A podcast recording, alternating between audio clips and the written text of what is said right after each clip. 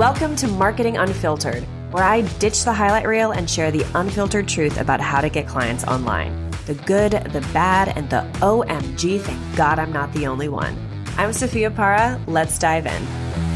Hello, hello. Welcome back to Marketing Unfiltered. Today I'm taking a question from a listener, and that is Should I open up a separate Instagram page for my business?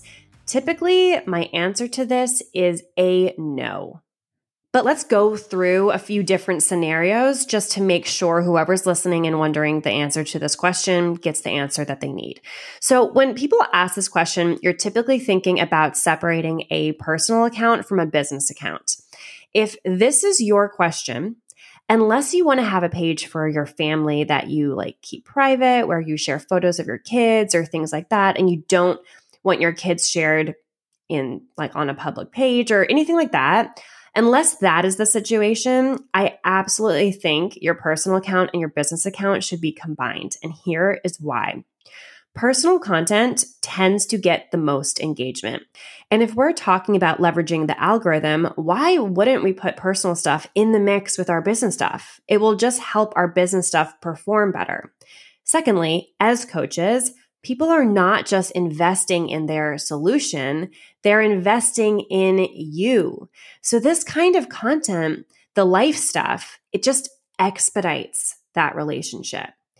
Not to mention, maintaining two separate accounts is really, really difficult. So, I also just like a third side note, like it's just putting more work on your plate. And I just don't think that it's necessary. Now, let's say you have multiple passions and you're thinking about starting a whole new business page to support your new passion and new audience. In this case, yes, I would start a new page, especially if the focus in the audience is totally different. And the reason is because combining this content would be really confusing for your ideal client or customer. So it makes sense to make a separate page in this particular instance. Now, what if you are just posting a new extension of your business? So, for example, for me, I'm a social media strategist for coaches. Let's say I wanted to start a separate, like, arm of my business where I was sharing social media content for fellow social media managers or social media strategists. So, I was kind of showing up like a social media strategist for social media managers trying to grow their business, which is something I'm actually considering. I would probably, in this situation, I would probably start a brand new page for social media managers. And the reason is because the experience that social media managers have on social media is totally different from the experience that coaches have on social media. The pain points would be super different. For example, social media managers would probably not need to know content tips, right? They probably have lots of content tips because they help other people with content and they're studying content. But maybe what they're looking for is more support on strategy, or they want a, a go to place for where they can find trends so that they don't have to look for trends.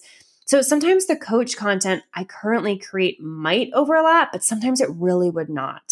So since I'm sharing totally different offers and with a totally different audience in this situation, I would probably start a brand new page so that my audience is not confused. Because as you might have heard me say before, a confused mind says no. A confused mind automatically will assume this is not for them because they're not getting that like gut feeling about it because they're confused, right? So in that situation, yes, I would probably start a second account. Okay.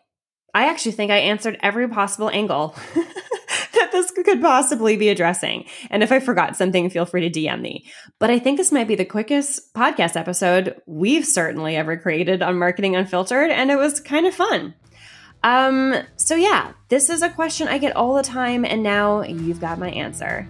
So, P.S., if you have more questions like this that you just want me to riff on on the podcast, please DM them to me over at Sophia Para on Instagram, and I will see you on the next one.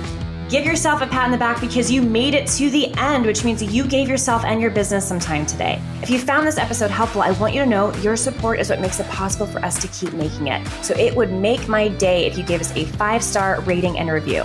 I also want to make sure this podcast actually answers your marketing questions, like for real, for real. So if you're a coach and you've got a marketing question that's keeping you stuck, just DM it to me over at Sophia Para on Instagram. Or if you're in the United States, you can text it to my personal number at 917 810 2418. That way I can share resources or create a future episode just for you. See you on the next one.